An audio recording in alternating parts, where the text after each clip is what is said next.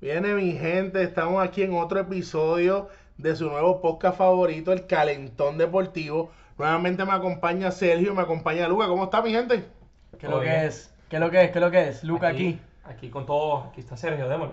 Bueno, en el podcast de hoy vamos a estar hablando del resultado, de estos resultados de octavos de final. Y como siempre vamos a estar dando nuestras predicciones de lo que serían los partidos de estos cuartos, ¿verdad?, de final de esta Copa del Mundo Qatar 2022. Vamos a comenzar con lo que fue el primer partido de estos octavos de final, lo que fue un Holanda-Estados Unidos. Un Holanda que se vio muy superior a Estados Unidos, se vio muy fuerte, una defensa espectacular y terminando el juego 3-1. Una posesión excelente de Estados Unidos, pero el equipo con mayor posesión pierde este primer partido. Mira, yo en mi punto de vista, a mí me gustó mucho cómo Holanda sacó la ofensiva en este juego. Creo que la clave, como mencionó Sergio en el podcast pasado, dando las predicciones para los octavos final, las bandas, los laterales hicieron magia contra Estados Unidos. Y sin hablar de Memphis Depay, que parece otro jugador cuando está en el Barça, como está en la selección. Es que parece que estaba lesionado al comienzo del Mundial y regresa ya un poco más descansado, y por eso no empezó el Mundial tampoco. Se veía más con confianza, diría yo. Claro, y parece que tácticamente Luis Van Gaal entiende la habilidad que tiene Frenkie de Jong y medio. Me parece que sale mucho mejor a jugar Frenkie de Jong. Se mira como un jugador, bastante clase mundial. Conecta muy bien lo que es la defensa con el ataque y las transiciones son muy fuertes bajo su mando. Desde que comenzó este podcast han mencionado, Sergio, la fortaleza que tiene este equipo con una defensa de 5. ¿Cómo esto hace que brille Frenkie de Jong de la manera en que lo está haciendo cuando tienes una línea de 5? Sí, claro, Fred. Mira, este es el baile táctico que para mí le da a Luis Van Gaal. O sea, es un baile absurdo que todo el mundo piensa que es un acto, porque todos los partidos de Holanda son partidos apretados. Pero realmente Holanda ha sido mejor en todos los partidos, menos tal vez el de Ecuador. Correcto. Y te voy a dar mi opinión aquí. Vos tenés tres claves. 1, esa línea de 3. 2, esos dos laterales en Daily Blind y Dumfries, muy, muy ofensivos. Infravalorados también. Claro. Especialmente Dumfries. Pucha, ¿cómo ataca? Estados Unidos ganó en el posesión de balón, ganó en la cantidad de pases, ganó en la precisión de esos pases, y pierde un partido 3-1. ¿Qué nos dice esto de estas selecciones que controlan el balón, pero terminó perdiendo 3-1? Eso no está reflejando los resultados, ¿verdad? No lo refleja estos porcentajes y ¿verdad?, estas estadísticas que estamos viendo. Sí. Buena pregunta, porque yo creo que más a final del podcast vamos a hablar de algo muy asombroso que hemos podido ver durante esta ronda de octavos. Sí. Pero hablando de Estados Unidos, yo siento que sí tuvieron más posesión, a la vez que también tuvieron más tiros. Creo que esto fue de una manera positiva, ya que se veía más el ataque de Estados Unidos en la parte final de la arquería de Holanda. Pero bueno, no les entró el gol y creo que Holanda aprovechó los tiros que hicieron, los 6 tiros a target que tuvieron. Y obviamente también las dos laterales, cómo desbordaron a los laterales de Estados Unidos. Y un equipo muy joven, el equipo de Estados Unidos. Y estaba viendo recientemente las edades que van a tener estos muchachos para el Mundial del 2026. Seguiría siendo una de las selecciones más jóvenes del Mundial 4 años después. Sí. Le veo mucho potencial a ese equipo en el 2026, moviéndose, volviendo de seguros a octavos y quién sabe si dando un mejor resultado. No, mira, que por la parte de CONCACAF de seguro, o sea, no van a competirla, así que obviamente van a tener más preparación, más conjunto, pero creo que para ellos esta llegada a octavos con un equipo tan joven los va a motivar para poder jugar acá en casa de una manera muy fuerte. Sí. Bueno, mi gente, eso es, ¿verdad?, lo que fueron los resultados de Holanda-Estados Unidos. Ese mismo día en la tarde, ¿verdad?, tarde para nosotros acá en Estados Unidos, vimos lo que fue el Argentina contra Australia. Aquí mencionamos la importancia de que apareciera Messi, de que, ¿verdad?, ese factor Messi, lo que significa para Argentina, lo que significaba para este juego. Un juego de mucha calidad, en mi opinión, de ambos equipos, saliendo con la victoria argentina 2-1, pero el partido estuvo un 2-0, ¿verdad? Que se veía un partido cómodo, se veía un partido que estaba asegurado, hasta que viene este autogol de Argentina en el minuto 77 y vimos cómo sufrieron al final, sí llevándose la victoria, pero sufrieron al final. Sí.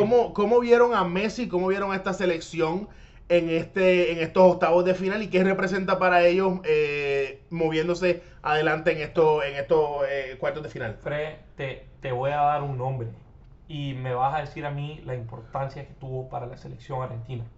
Julián Álvarez es la diferencia ahí.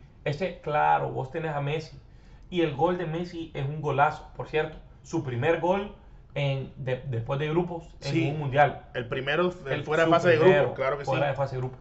Pero lo que da Julián Álvarez para ese equipo es como aire fresco. Es un cambio completamente diferente de ese 9 tradicional que ha jugado Argentina desde los tiempos de Pipita Higuaín, desde Diego Milito. Es un 9 que no solo pivotea muy bien, pero también corre muy, muy bien, se mueve muy bien hacia el espacio y genera mucho más fútbol con sus diagonales en contra de solo definir lo que tiene, que también define muy bien. Y también el cambio de juego que tuvo De Paul, pienso, ¿verdad? Yo fui uno de los que mencioné que contra México estuvo muy bien defensivamente, pero muy mal cuando venimos a ver en ofensiva. Pero para mí tuvo uno de los mejores partidos que ha tenido en el Mundial, y sin hablar Otamendi, que no es un jugador tan joven, ha demostrado una excelente calidad. O sea, Lucas, ¿qué tú puedes mencionar de estos cambios de Paul, Otamendi, la importancia que tienen ellos para jugar alrededor de Messi y ayudarlos a levantar esa copa que tanto desean? No, definitivamente que aquí creo que también la experiencia de Otamendi juega una parte muy grande en obviamente el 2-1 contra Australia. Empezando porque siento que Australia dominó más que todos los últimos 15 minutos viniendo del autogol. Ese cambio de juego fue muy grande y en mi perspectiva pensé que iba a venir el empate. De lo tan cerca y apretado que estaba los últimos 15. La última jugada del partido fue una tapada del portero que se quedó con ella, que asustó Martínez, que venía el empate ahí. El Dibu. Es que te voy a explicar algo. Hay 5 cambios desde ese primer partido hasta este partido de ahorita. Y esos 2 cambios particulares en el medio campo, que son Enzo Fernández y Alexis McAllister, sueltan mucho más para el motorcito, alias Rodrigo de Paul, que tal vez no genera mucho cuando se trata de subir, porque había estado errando en pases demasiado. Pero Enzo y McAllister le dan mucho más libertad para que corra y haga lo suyo en medio, en vez de tener esa estructura necesaria del 4-2-3-1 que tenía cuando estaba con Leandro Paredes. Y para mí que eso me parece que son algunos de los cambios más diferentes. Mientras que también, por el otro lado, el gol de Australia, es lastimosamente un autogol, pero aprieta muchísimo a Australia. Hay un cierre que hace, creo que Lisandro Martínez. Correcto. Era gol. Sí. Gol. No me esperaba un partido tan apretado para Argentina en estos octavos de final. Esperaba un juego más cómodo para ellos y termina siendo un 2-1. No, como dije, el juego estaba totalmente para Argentina una vez que entró el segundo gol de Julián en el 60, creo. Definitivamente, apenas entró el autogol, viniendo del ataque un poquito más presenciado de Australia, para mí la energía shifted a Australia. Sí. Con todo eso, obviamente, creo que al final Argentina hizo un buen papel aguantando el 2-1 y aguantando el empate, pero creo que la tuvieron bastante cerca. Pero bueno, Argentina no hay que dudarlo y pasó a la siguiente como se esperaba. Y como siempre, un excelente partido de Messi. Para mí yo creo que ha sido el mejor partido que ha tenido en el Mundial, no solamente con ese primer gol en el minuto 35 que prácticamente les roba el balón de los pies a su compañero, porque mucha gente habla de que una pared, de que eso, pero si uno mira detenidamente la jugada, ese jugador iba a detener el balón, trató de controlar el balón, no pudo y Messi le dijo quítate que voy yo. Y metiendo ese primer gol, haciendo unos pases espectaculares, pienso que ha sido uno de los mejores juegos que ha tenido Messi en este mundial y quizás en su historia en mundiales, pienso que tuvo uno de sus mejores juegos. Sí, sí, y después yo creo que este es de los mejorcitos partidos de la fase de grupos. Claro, hay varios buenos de los que vamos a hablar, pero por ejemplo, ya hablando de lo que es Francia, Polonia, Inglaterra, Senegal, son partidos en los que la dominancia se enseña. Sí. Mucho más. Este partido por lo menos tiene un cierre bonito en el cual se enseña que Australia sí tenía algo que pelear ahí y que pues sí lo estaba tratando de dar todo. Y verá, ahora que tú mencionas lo que es Francia y Polonia, ese es el próximo cruce que vamos a estar hablando, ¿verdad? Como dijimos anteriormente, Argentina moviéndose a cuartos de final, ganándole 2-1 a Australia. Esos fueron los juegos del sábado. Ahora, moviéndonos al juego del domingo, que Sergio mencionó, Francia sobre Polonia, ganando Francia 3-1. Que venimos a ver. Es Kylian. O sea, sí, resumiendo el partido, Mbappé contra Polonia. Claro. Y un juego que, si venimos a ver el resultado 3-1, mucha gente al escuchar el resultado puede pensar, fue un juego cerrado. La realidad es que no. El juego estuvo 3-0 y en el último minuto, en minuto 100, viene un penal a Polonia. Que se falló. Que se falló principalmente y tuvieron que ¿verdad? Repetirlo. Y ahí es que Lewandowski puede marcar ese gol de penal. Su segundo gol en el mundial y quizás el último gol de él en un mundial. Sí, hay dos protagonistas aquí que se han mencionado ya en este podcast en episodios previos. El primero, Oliver Giroud, que como bien dijo Luca, que la tiene y la prende. Y no solo la prende, como diría el narrador de FIFA, a donde las arañas tejen su nido. Y mencionamos anteriormente mucho FIFA, tú. Mucho FIFA, Sergio. En el podcast anterior mencioné cómo Giroud es un jugador, ¿verdad?, que muchas veces es underrated en esta selección francesa. Y cómo marca gol en estos octavos de final y se convierte en el máximo goleador de la historia de Francia, pasándole a Henry, que lo había... Que era compañero de él también. Que fueron compañeros, claro está. Y venimos a ver cómo este jugador que iba a ser banca por Benzema ha sido diferencia en este equipo de Francia, sin contar lo que es Mbappé, claro está. Sí. Mira que para mí obviamente no se descarta que obviamente el nivel que ha mostrado Giroud en la selección no ha sido tan consistente como lo ha hecho en el club. Sí. Pero también hay que ser claros, en la selección tú juegas, si acaso, en la época que es qualifying o pre-qualifying, juegas si acaso 3-4 veces al año como selección. Después empiezas a jugar un poquito más con tu grupo, así que para él venir y destacarse así con Francia... No lo podemos ver tanto como tal vez lo ha hecho en sus otros clubes, que lo vemos a cada rato y vemos que obviamente no es la misma persona. Pero definitivamente Mundial, Francia, Giroud, eso es goles. Sí, y después vamos a hablar de el protagonista, Kylian. ¿9 goles ya tiene? Sí. Empató 9, a Messi, y a Ronaldo, le pasó a Ronaldo en 4 en 5 y 4 mundiales. Este lo hizo en 2. Este tiene 2. Y 23 años, y contando años. Que para el Mundial del 2026 él va a tener 26 años. O sea, y se supone que luego, ahí empieza el prime. Ahí viene su prime y luego para el Mundial del 2030 va a tener 31 años. Estamos hablando 30-31 años, estamos hablando de que el récord de más goles en un Mundial literalmente está en peligro. Pero te voy a decir algo. Esas cosas cambian muchísimo. Sí. En el 2014 Müller tenía 10 goles y 6 asistencias. Y todo el mundo pensaba, Müller ya quebró el récord. Se fueron en grupo los 2 años siguientes y no pasó nada. Claro, ese especular a lo que puede ser Mbappé siempre un riesgo. Especular a lo que puede ser quien sea siempre un riesgo.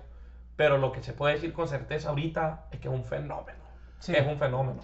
¿Y qué podemos hablar de este equipo de Polonia? Que en mi opinión no demostró mucho ni siquiera en la fase de grupo. Pero llegó hasta aquí, llegó hasta octavos de final, dándole esa oportunidad a Lewandowski de, ¿verdad?, experimentar lo que son octavos de final en un mundial, dándole oportunidad de otro gol en lo que, ¿verdad?, probablemente es su último mundial. Se miraba conforme Polonia. Se miraba conforme de estar ahí. Y perdieron, y estaban tristes y así, pero no hubo mucho de que decir, pucha, destacó tal jugador. El único jugador que puedo decir que destacó, lastimosamente, Mbappé igualmente doblete, pero Mari Cash en el 1 contra 1 se vio muy bien. Y le costó. Sí, le costó. Pero sí, por lo menos se paró firme cuando pudo. Sí. A lo que voy es que también...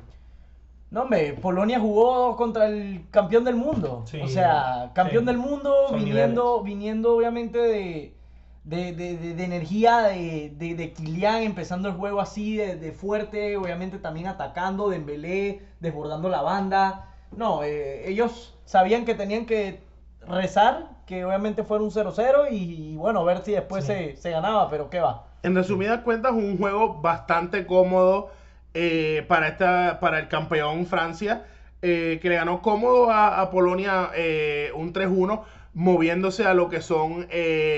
los cuartos de final. Ahora vamos a ver lo que fue el segundo partido de ese día. Entonces, en este partido de la tarde del día domingo tenemos a lo que fue Inglaterra-Senegal. Para mí el día más aburrido de estos octavos de final, un 3-1 de Francia súper cómodo. Muy fácil. Y un 3-0 de Inglaterra contra Senegal. No creo que nadie le dieron tenía a Senegal. Sí, o sea, nadie tenía a Senegal o a Polonia pasando a cuartos de final. Creo que esto fue... lo que se veía venir, un 3-0 de Inglaterra. Viene el primer gol de Kane finalmente en estos octavos de final. ¿Qué significa esto para Inglaterra? Es un juego sí fácil, pero viene el primer gol de su goleador. Sí, pero te voy a decir algo. El show no es de Kane. El show es de Jude Bellingham. Sí. Ese Jude Bellingham da la asistencia para el gol de Jordan Henderson.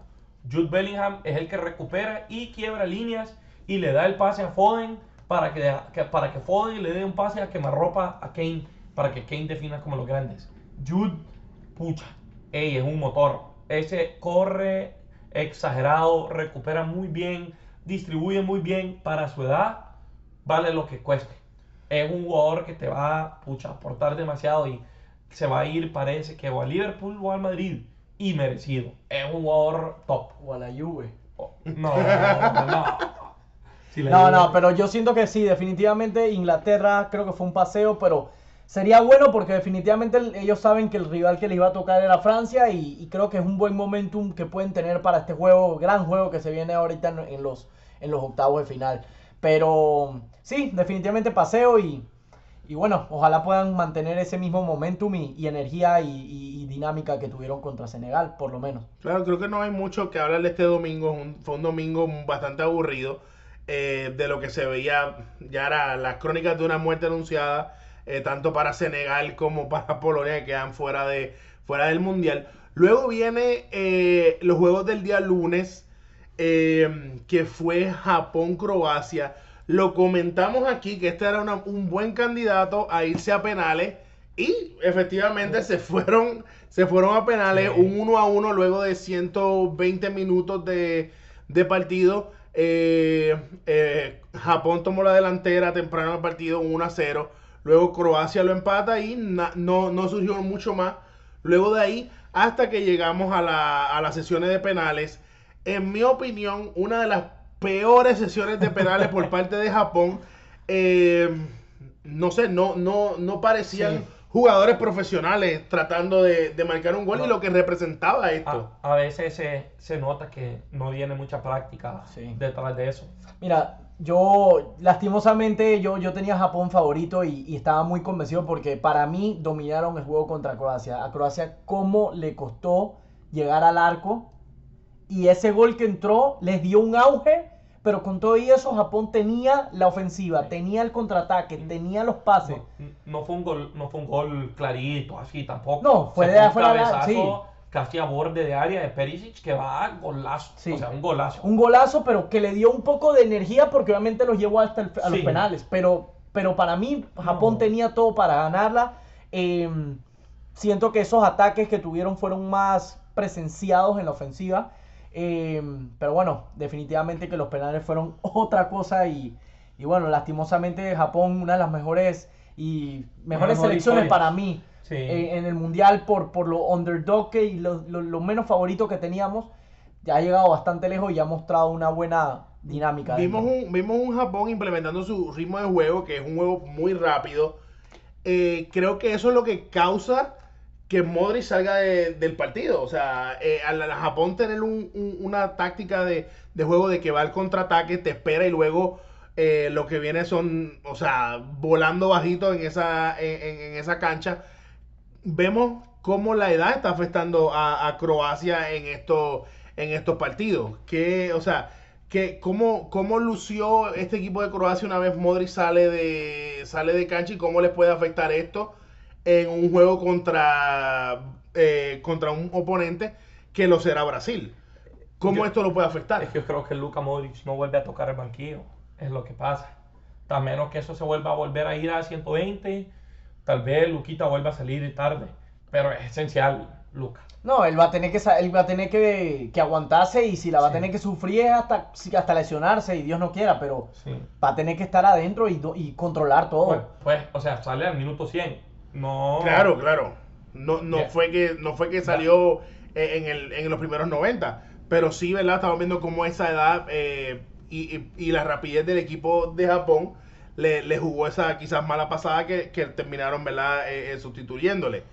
Luego ese mismo día, lunes, jugó, como siempre le he dicho, el próximo campeón del mundo, Brasil. Teniendo un juego muy, muy cómodo contra Corea. Bailaron su samba, el juego bonito, apareció. ¿A dónde está la lógica detrás de esta selección tiene uno de los mejores talentos de verticalidad para salir jugando? Vamos a presionar arriba. No, es como decir, quiero que me metan 10. No. Métanme 15. Pobre Kim. Sí, pobre Kim. La línea 4, los Kim y el portero Kim sufrieron. No. Y que le den, o sea, que den gracias que vimos a un Brasil que mete 4 goles en la primera mitad y luego se tiró atrás.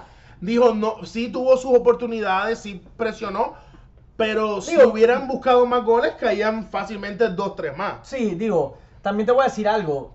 Octavos de final, estás 4-0 en el medio tiempo. Si un 2-0 ya la gente se va medio echando para atrás, imagínate un 3-0 que ya la gran mayoría lo da por muerto. Imagínate un 4-0, y un 4-0 bailado, porque esto es lo que más a mí me gustó de Brasil, en mi opinión, que no había visto en los 3 primeros partidos del grupo.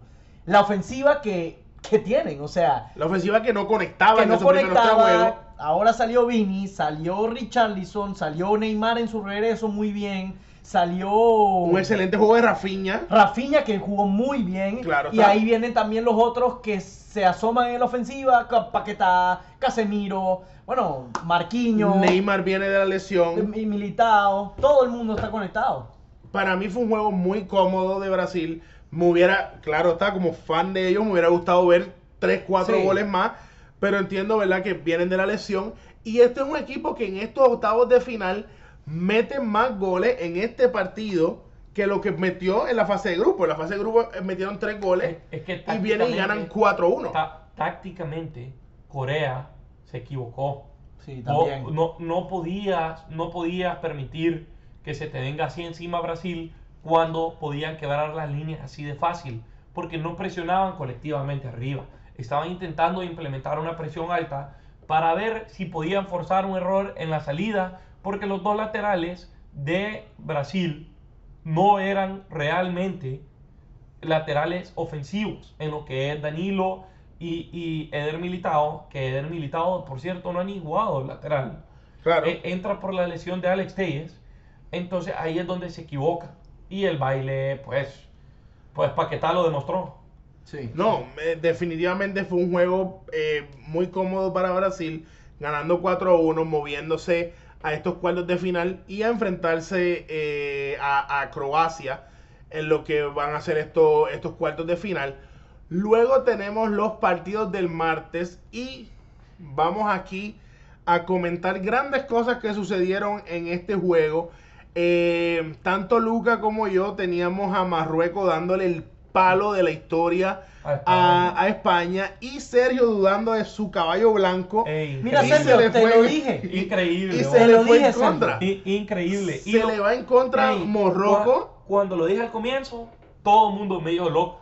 Y después, Cuando dije que ya no iban a pasar, todo el mundo me dio loco otra vez y tenían razón. Ese equipo de Marruecos sí es sólido. No, es mucho mejor. Yo siento que no solamente Marruecos, España. Sí. España está en un mal fútbol. Sí. Tú no puedes tener, señores, el récord, si no me equivoco, son 1088 pases hecho por un partido. Y creo que fue el Bayern contra alguien en la Bundesliga y fue un 7-0, si no me equivoco. Hicieron como 1088. Hoy hicieron España contra Marruecos 1019 ¿con qué? 77% de posesión, ¿ok? Marruecos tuvo 23% con 305 pases y perdieron en penales con menos chances created que Marruecos. Aquí no se juega, el fútbol no se juega a través de pases, o sea, los pases no te garantizan un gol, se tratan de oportunidades a la portería y España solamente tuvo una oportunidad clara de gol y no es suficiente para moverse a unos cuartos de final. Sí, 1019 pases, o sea, mi gente, estamos hablando 1019 versus 305, una tercera parte. No, y los pases que hizo Marruecos y llegan hasta penales donde el portero de Marruecos le jugó con la mente, le tapó todos los tiros y Marruecos pasa 3-0 en penales. O sea, estamos hablando aquí lo que siempre he dicho desde el día 1. Por eso yo tenía a España quedándose fuera en fase de grupo. España tiene una calidad de juego que es el tiki-taka, tienen mucha posesión del balón, pero no tienen gol. Este es un equipo que no tiene gol, no crea esas oportunidades y lo quedó demostrado. 1019 pases, 77% de posesión y pierdes el partido. No, y no solamente eso. No solamente eso. El juego de España pareciera que fue toque, ¿verdad? Ellos, lo que hizo Marruecos fue esperar la oportunidad para irse a una contra. Sí. Y aprovechar esa dinámica. España necesita más de 10-15 pases para llegar al área. Versus Marruecos con 3-4 toques ya estaba en el área de España. No, y créeme que ese fue el problema también, que obviamente la gente dijo, wow, 7 goles contra Costa Rica. ¿Qué pasa? Costa Rica no aguantó, que no tuviera la bola, se volvieron locos, dieron pases y ahí entró el gol. Pero los equipos que se prepararon con el toque que tienen, dijeron, ¿tú sabes qué? Que hagan lo que quieran. La oportunidad va a llegar en algún momento. Toca todo lo que tú quieras en el lado tuyo de la cancha, pero en el mío es donde yo voy a presionar. Te voy a leer algo que leí de Mr. Chip, un aficionado español, pues, de los más grandes. Dice, la frase más repetida por los jugadores españoles tras el partido de hoy es siempre la misma historia. Los rivales siempre nos plantean el mismo tiempo, el mismo partido. Entonces aquí viene la pregunta más clarita. ¿No han pensado en hacer algo diferente? Claramente si todos se te van a planear en lo mismo, ¿por qué no se...? Es decir, y aquí viene mi duda. Yo soy Barça a morir. Y si hay alguien que ama hacer Busquets y el estilo de juego y cómo cambió el fútbol, soy yo. Pero no era su partido. Era de poner a otro central, por lo menos probar a Pau Torres. Y poner a Rodri, que es un gran recuperador y distribuidor en medio. 5. Y soltar a Gavi y soltaba a Pedri. Eso están atados atrás porque Busquets no puede marcar. Entonces están atados con la recuperación, No se pueden arriesgar, no pueden buscar quebrar líneas, no pueden hacer nada. Entonces, ¿qué pasa? No hay fútbol vertical, es fútbol lateral. Y no generaron nada. Pregunta, ¿Sergio Busquets o Sergio Estefan? No, pausa. Sergio Estefan tiene verticalidad. Sí. Y, ¿verdad? En este juego de Marruecos y España, que se termina yendo a la tanda de penales, si hablamos de lo mal que definió el equipo de Japón anteriormente, también España definió horrible en penales, todas las tapó el portero. Luego del partido, Luis Enrique menciona que todos sus jugadores practicaron al menos 1000 penales cada uno para que no lo hicieran de la manera que lo hicieron. Si tú me preguntas a mí si un profesional practica 1000 penales antes de llegar a la Copa del Mundo y define así, no deberían ser profesionales. Es que, Fred, te voy a explicar algo. Cuando vos ya estás a ese nivel deportivo, no sea solo el fútbol, ya no es físico. Es mental. Es mental. Sí. Eso es como decir que cómo es posible que un defensa no pueda meter un tiro libre. Ver que un jugador de básquetbol no pueda meter un tiro libre, porque no es físico. El talento, la habilidad ahí está, es mental. Y el Bono, pues el Bono vive, dicen que todavía sigue escondido de la cabeza de Carlos Soler. Increíble. Bueno, vimos, ¿verdad? Ahora que mencionas esto de la parte mental, vimos cómo, por ejemplo, mi opinión es que Busquets, cuando vino a tirar su penal, se le veía en la cara ya que iba a errar el penal, que lo iba a fallar o que lo iban a tapar. No fueron unos penales de la calidad para que esperábamos de estos jugadores, y sencillamente Marruecos le pinta la carita y los manda para España. Sí, pero bueno, y que los mande. Sí, pero bueno, Fred, suficiente aquí, que ya estoy triste. Vamos a hablar del tema que yo quería. Luquita, ¿qué pensás de que entra Gonzalo Ramos de 21 años de edad y mete 3 goles, papá? Papá, Portugal, campeones del mundo. Y sí. Esto significa que no vamos a ver a Cristiano empezando juegos más por lo que restan, estos cuartos de final. Digo, te voy a decir algo también. Su suplente mete hat-trick y asistencia antes de que lo saquen en el minuto 70. Y muy bien, tiró un partidazo y golazo. El equipo lució muy bien, muy contento con lo que hizo en Portugal el día de hoy contra Suiza. Pero la mentalidad que tiene el bicho en la banca, lo que sea que tenga el bicho allí, es positivo. El bicho y yo vimos el partido igual. Solo que él lo vio en Qatar y yo aquí.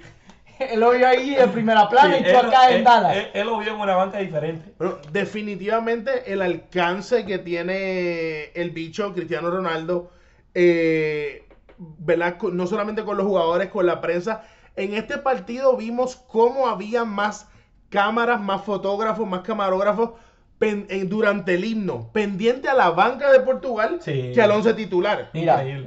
Mira, sí, definitivamente que, o sea, viéndolo de una manera realista y siendo realistas, definitivamente siento que el Cristiano Ronaldo no está al nivel que tal vez él quisiera estar o que él se imagina, porque me imagino que ese man tiene que pensar que él va a meter 3 goles por juego, como siempre ha sido. No está al nivel, creo que también la dinámica de juego de Portugal necesita gente más rápida que presione y estas cosas. Pero te voy a decir la verdad, yo creo que él, en su posición, el equipo lució bien, se dio el pase y están siguiendo adelante.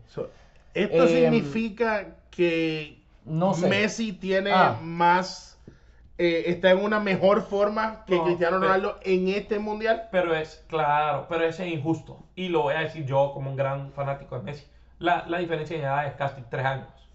3 años, quién sabe qué va a pasar en 3 años. Quién sabe si Messi tiene otro mundial dentro de él. ¿Me entendés? Lo que hace Ronaldo es respetable.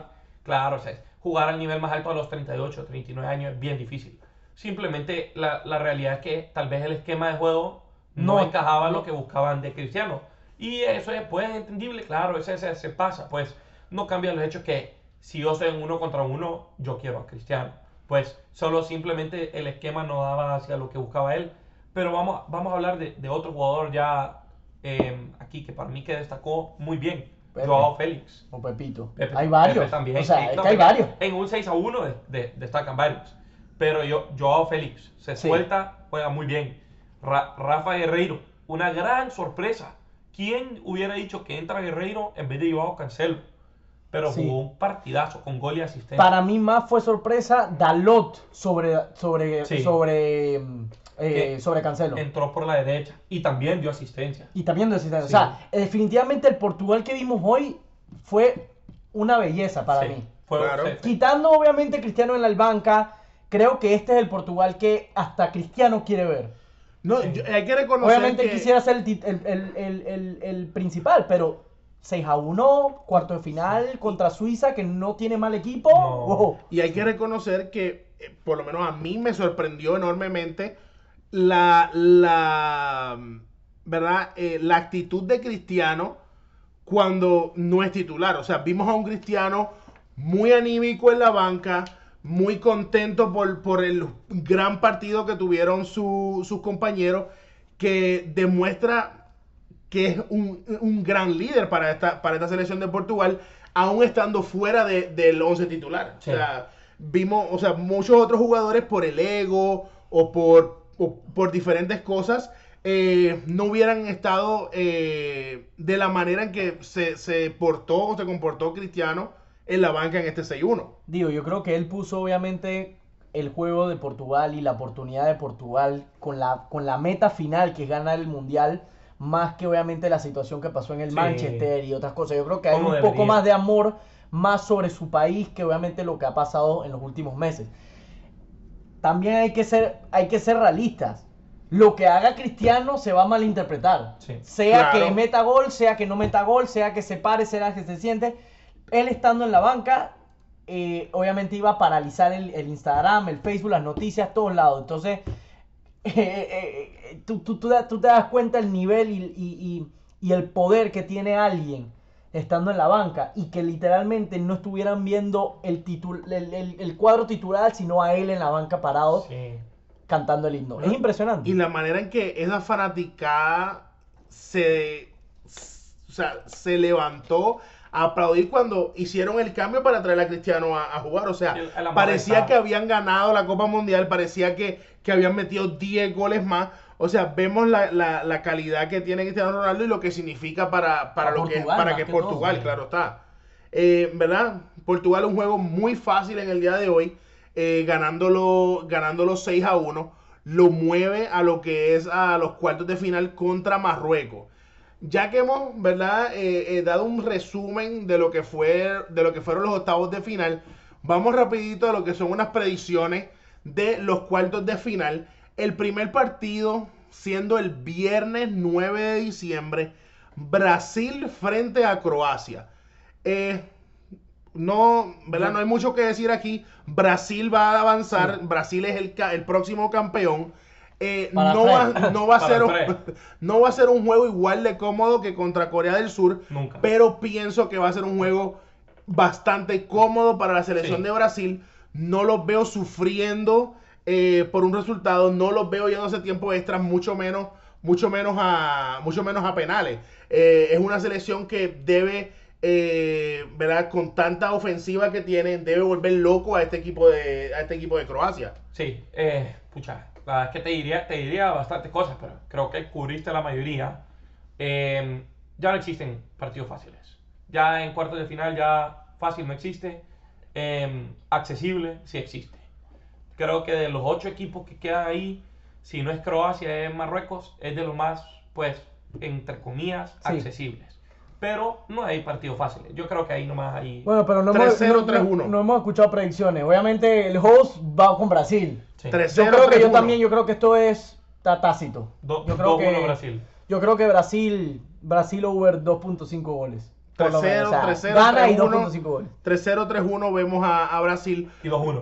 Luego ese mismo día, viernes 9 de diciembre, estará jugando Argentina, el favorito de Sergio. Estoy nervioso. Contra la gran defensa de Holanda, la mejor defensa del mundial, que lo ha dicho varias veces Sergio. No te voy a mentir, Fred, no le voy a tratar de dar muchas vueltas al asunto. Estoy nervioso. Esa selección de Holanda tiene para que ni te diste cuenta y vas 1-0 abajo. Es letal. Y bueno, no sé. Si me permites, la gran pregunta, sus predicciones, pues. Fácil, no. 1-0 Argentina. Esa es mi predicción. Yo voy un 2-1 Argentina.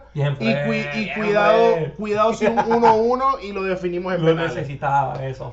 Ay, Dios mío. Y Lucas, ¿qué dirías de esa predicción? Me toca a mí. Dale, vamos. Hoy yo voy por los Países Bajos. ¡Wow! Voy por los Países Bajos. Yo siento que tiene que haber una sorpresa y creo que va a venir ahí. Lo siento, Messi.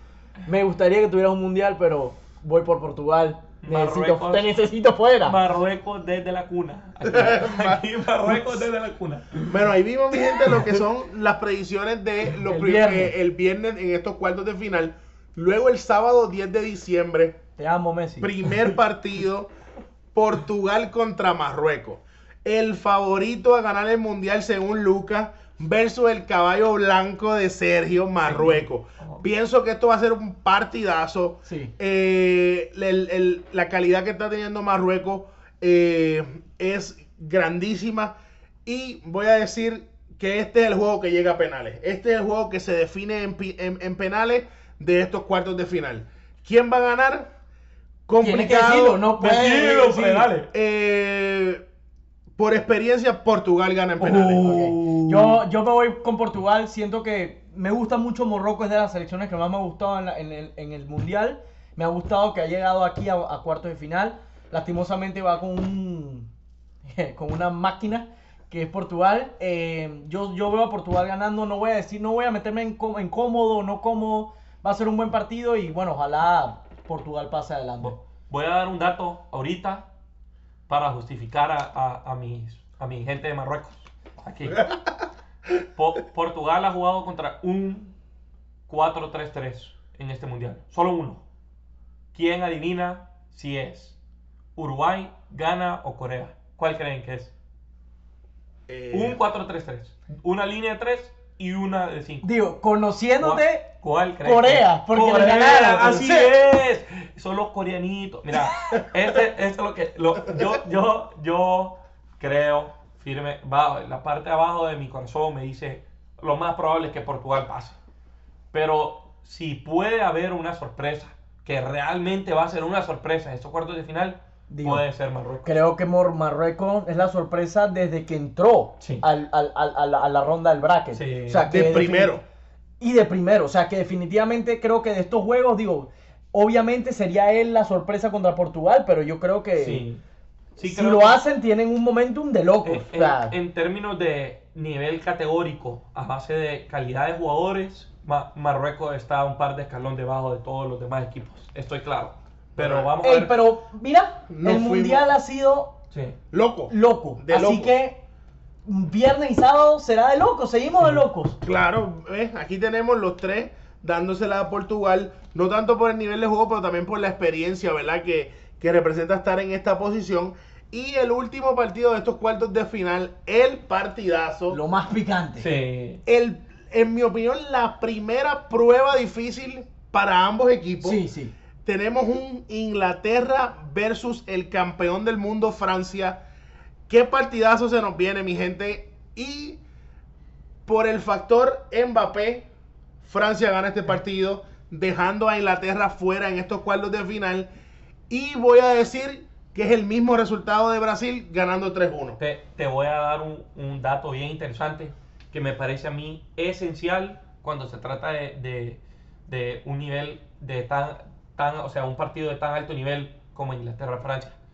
No se va a tratar de fútbol en conjunto. Vas a tener que ver qué jugadores van a marcar la diferencia.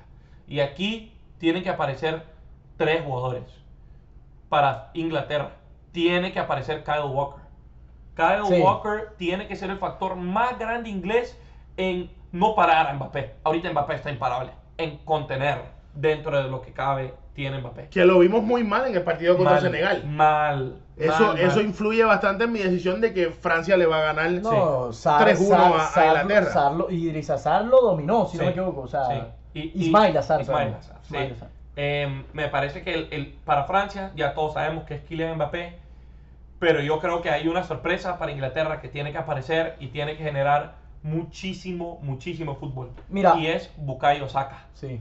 Mira, para los dos equipos va a ser un partidazo. O sea, esto es posiblemente puede ser una combinación de final que se pueda ver. Una muestra. Si estuvieran en brackets opuestos, habría varias gente diciendo que podría ser la final. Mira, yo la verdad es que veo a Francia ganando. Siento que Inglaterra lo que se tiene que enfocar es a hacer un partido impecable. Sin errores. Un error perdiste. Porque... Es que el error es con Kylian. Yo siento que de todos los jugadores, comparando la ofensiva de los dos equipos, Kylian es el único que donde le das un espacio se te fue. Pero no te olvides de Giroud. Otro dato interesante. Sí. La defensa de Inglaterra es lenta. Aparte de Kyle Walker. Lenta y hace errores. Porque John Stones y Harry Maguire son dos gufias en la defensiva. Sí, Mbappé agarra con los pantalones abajo a Inglaterra, sin Kyle Walker, está celebrando. No, ¿y qué pasa con la otra banda? Si meten a Trippier o meten a Shaw, digo, son buenos jugadores, pero donde un Mandembele con buena fuerza se le vaya, chao que te vi. Sí, es un matchup bien complicado para Inglaterra. Para mí la clave aquí es Francia, no cometer errores, obviamente, ninguno tiene que cometer errores, pero obviamente es jugar su juego ofensivo. y que obviamente el mediocampo les vaya bien, porque siento que Rabiot está jugando muy bien, Tchouaméni está haciendo su trabajo muy bien, y ¿quién es el otro que está en el medio? Rabiot, Tchouaméni, y baja Griezmann un poquito. Sí. Bueno, Griezmann se mueve bastante como 10, pero a lo que voy es, como Camp, Inglaterra es el que aquí no tiene que hacer errores, tiene que aprovechar cada oportunidad. El balón parado porque también genera muchísimo fútbol con varias torres arriba, con Declan Rice, con Harry Kane, con Stones, con Harry Maguire. Sí. Bueno, mi gente, aquí vimos lo que es, según en lo que estamos de acuerdo en los juegos del domingo. Vamos a ver unas semis de Francia contra Portugal. Eso es lo que estamos hablando, aunque no descartamos que Marruecos pueda dar una sorpresa, pero por experiencia tenemos a Francia y Portugal. Y en la parte de arriba, tanto Sergio como yo, tenemos a Brasil, Argentina, y Luca tiene a un Brasil, Holanda, para lo que son las semifinales en este bracket. Vamos a, como siempre, con las preguntas rápidas. Vamos a hacerlo bastante similar a lo que hicimos en el episodio pasado. ¿Quién va a demostrar más el viernes? ¿Neymar o Messi? Bueno, Messi. Solo porque Brasil todavía puede ganar si Neymar juega mal. Argentina no puede ganar si Messi juega mal. Exacto, digo, definitivamente Messi tiene más carga que Neymar. Vamos a la próxima, que es sencillo, esto es un sí o un no. ¿Vuelve Cristiano Ronaldo al 11 titular? No. No puede. ¿Va a venir de la banca? Va a venir de la banca. ¿En el 70? 4 aportes a gol tuvo Gonzalo Ramos. 4 de los 6. Ojo, yo también siento que igual como le fue a Saudi Arabia contra Argentina, cuando a ti te dan estas oportunidades y vienes con poder, y quién sabe la motivación que tuvieron, que le dieron a él, viene con garra, porque obviamente Gonzalo Ramos hizo maravillas hoy. Sí. No sabemos si va a ser la misma persona el otro, porque me imagino que lo van a meter. Van a decir, va a ser que no va a meter 3 goles más. Sí. No sé. Yo no creo que Cristiano entre, pero tampoco estoy esperando un partido tan dominante de Gonzalo Ramos. Puedo estar totalmente equivocado. Bueno, bien dicho. Y para la última pregunta, y será este episodio, Mbappé, ¿doblete, sí o no? Hoy, no. Contra Inglaterra. No, doblete no. Pero sí tiene bastante chance de meter gol. Sí, yo siento que doblete es un big shot, pero te voy a decir la verdad, yo siento que si él juega como hoy está jugando, se pasa, mete su par de goles. Yo voy a hacer como hizo Luca con los Países Bajos, y voy a que ese partido se acaba 3-1, doblete de Mbappé. Sí, bueno. Bueno, mi gente, aquí tenemos lo que fue un resumen de los octavos de final. Un análisis de lo que es los cuartos de final y los que pensamos, ¿verdad?, que van a ser las predicciones de lo que van a ser estas semifinales. Muchas gracias por escucharnos. Recuerden seguirnos en Spotify. Y gracias por escuchar El Calentón Deportivo. Recuerden, creado para empezar el debate y no para terminarlos. Muchas gracias, mi gente, y escúchenos en Spotify. Nos vemos.